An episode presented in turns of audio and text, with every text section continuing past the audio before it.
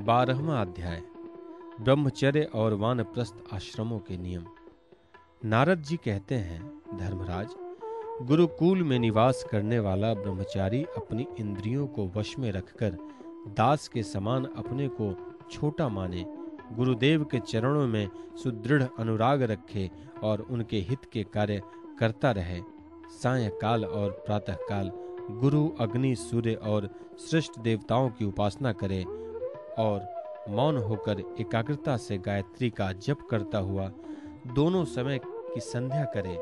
गुरु जी जब बुलाएँ, तभी पूर्णतया अनुशासन में रहकर उनसे वेदों का स्वाध्याय करें। पाठ के प्रारंभ और अंत में उनके चरणों में सिर टेक कर प्रणाम करे। शास्त्र की आज्ञा के अनुसार मेमला, मृगचर्म, वस्त्र, जटा, दंड, कमंडलु, यज्ञोपवित तथा हाथ में कुश धारण करे, सायकाल और प्रातः काल भिक्षा मांग कर लाए और उसे गुरु जी को समर्पित कर दे। वे आज्ञा दे, तब भोजन करे और यदि कभी आज्ञा न दे तो उपवास कर ले। अपने शील की रक्षा करें, थोड़ा खाएँ, अपने कामों को निपुणता के साथ करें, श्रद्धा रखें और इंद्रियों को अपने वश में रखें। स्त्री और स्त्रियों के वश में रहने वालों के साथ जितनी आवश्यकता हो, उतना ही व्यवहार करें, जो गृहस्थ नहीं है, और ब्रह्मचर्य का व्रत लिए हुए हैं, उसे स्त्रियों की चर्चा से ही अलग रहना चाहिए। इंद्रियाँ बड़ी बलवान हैं। ये प्रयत्न पूर्वक साधन करने वालों के मन को भी क्षुब्ध करके खींच लेती है। युवक ब्रह्मचारी, युवती, गुरु पत्नियों से बाल सुलझावना शरीर मलवाना, स्नान करवाना, उबटन लगवाना इत्यादि कार्य न कराएँ। स्त्रियाँ आग के समान हैं और पुरुष घी के घड़े के समान हैं। एकांत में तो अपनी कन्या के साथ भी न रहना चाहिए। जब वह एकांत में न हो, तब भी आवश्यकता के अनुसार ही उसके पास रहना चाहिए। जब तक यह जीव आत्म साक्षात्कारात्मक के द्वारा इन देह और इंद्रियों को प्रतीति मात्र निश्चय करके स्वतंत्र नहीं हो जाता, तब तक मैं पुरुष हूँ और यह स्त्री है, यह द्वैत नहीं मिटता। और तब तक यह भी निश्चित है कि ऐसे पुरुष यदि स्त्री के संसर्ग में रहे तो उनकी उनमें भोग बुद्धि हो ही जाएगी। ये सब शील रक्षादि गुण गृहस्थ के लिए और सन्यासी के लिए भी विहित है। गृहस्थ के लिए गुरुकुल में रहकर गुरु की सेवा शुश्रूषा वैकल्पिक है, क्योंकि ऋतुगमन के कारण उसे वहाँ से अलग भी होना पड़ता है। जो ब्रह्मचर्य का व्रत धारण करें, उन्हें चाहिए कि वे सूरमा या तेल न लगाएँ, उबटन न मले, स्त्रियों के चित्र न बनाएँ, मांस और मद से कोई संबंध ना रखें। फूलों के हार, इत्र, फुलेल, चंदन और आभूषणों का त्याग कर दें। इस प्रकार गुरुकुल में निवास करके द्विजाति को अपनी शक्ति और आवश्यकता के अनुसार वेद, उनके अंग, शिक्षा, कल्प आदि और उपनिषदों का अध्ययन तथा ज्ञान प्राप्त करना चाहिए। फिर यदि सामर्थ्य हो तो गुरु को मुँह मांगी दक्षिणा देनी चाहिए। इसके बाद उनकी आज्ञा से गृहस्थ वानप्रस्थ अथवा सन्यास आश्रम में प्रवेश करें या आजीवन ब्रह्मचर्य का पालन करते हुए उसी आश्रम में रहें। यद्यपि भगवान स्वरूप सर्वत्र एक रस स्थित है, अतएव उनका कहीं प्रवेश करना या निकलना नहीं हो सकता, फिर भी अग्नि, गुरु, आत्मा और समस्त प्राणियों में अपने आश्रित जीवों के साथ वे विशेष रूप से विराजमान है। इसलिए उन पर सदा दृष्टि जमी रहनी चाहिए।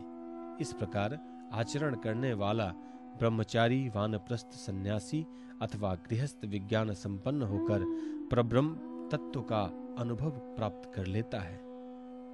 अब मैं ऋषियों के मतानुसार वानप्रस्थ आश्रम के नियम बतलाता हूँ। उनका आचरण करने से वानप्रस्थ आश्रमी को अनायास ही ऋषियों के लोक महर लोक की प्राप्ति हो जाती है। वानप्रस्थ आश्रमी को जोती हुई भूमि में उत्पन्न होने वाले चावल, गेहूँ आदि अन्न नहीं खाने चाहिए। बिना जोते पैदा हुआ अन्न भी यदि असमय में पका हो तो उसे भी न खाना चाहिए। आग से पकाया हुआ या कच्चा अन्न भी न खाना चाहिए।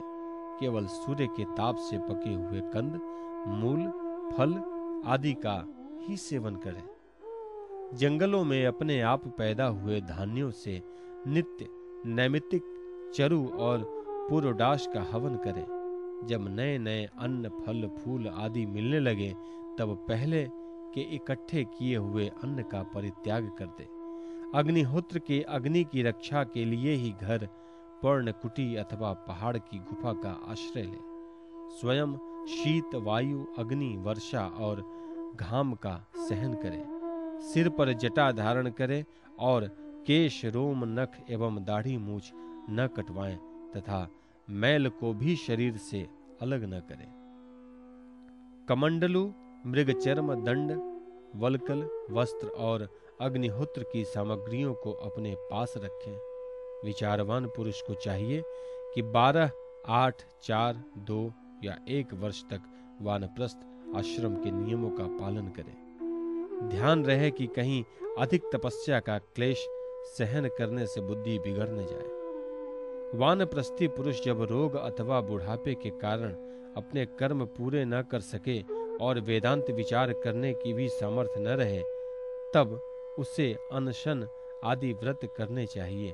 अनशन के पूर्व ही वह अपने आहवनीय आदि अग्नियों को अपनी आत्मा में लीन कर ले। मैंपन और मेरेपन का त्याग करके शरीर को उसके कारणभूत तत्वों में यथा योग्य भली भांति लीन करे। जितेंद्रिय पुरुष अपने शरीर के छिद्राकाशों को आकाश में, प्राणों को वायु में, गर्मी को अग्नि में, रक्त, कफ, पीव आदि जलीय तत्वों को जल में और हड्डी आदि ठोस वस्तुओं को पृथ्वी में लीन करे। इसी प्रकार वाणी और उसके कर्म भाषण को उसके अधिष्ठा देवता अग्नि में हाथ और उसके द्वारा होने वाले कला कौशल को इंद्र में, चरण और उसकी गति को काल स्वरूप विष्णु में, रति और उपस्थ को प्रजापति में एवं पायु और मलोत्सर्ग को उनके आश्रय के अनुसार मृत्यु में लीन कर दे।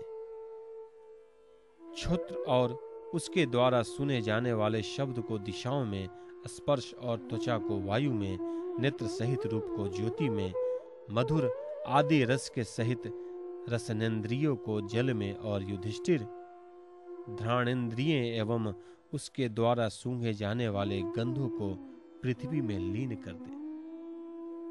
मनोरथ के साथ मन को चंद्रमा में, समझ में आने वाले पदार्थों के सहित बुद्धि को ब्रह्मा में, तथा अहंता और ममता रूप क्रिया करने वाले अहंकार को उसके कर्मों के साथ रुद्र में लीन कर दे। इसी प्रकार चेतना सहित चित्त को क्षेत्रज्ञ जीव में और गुणों के कारण विकारी से प्रतीत होने वाले जीव को पर ब्रह्म में लीन कर दे।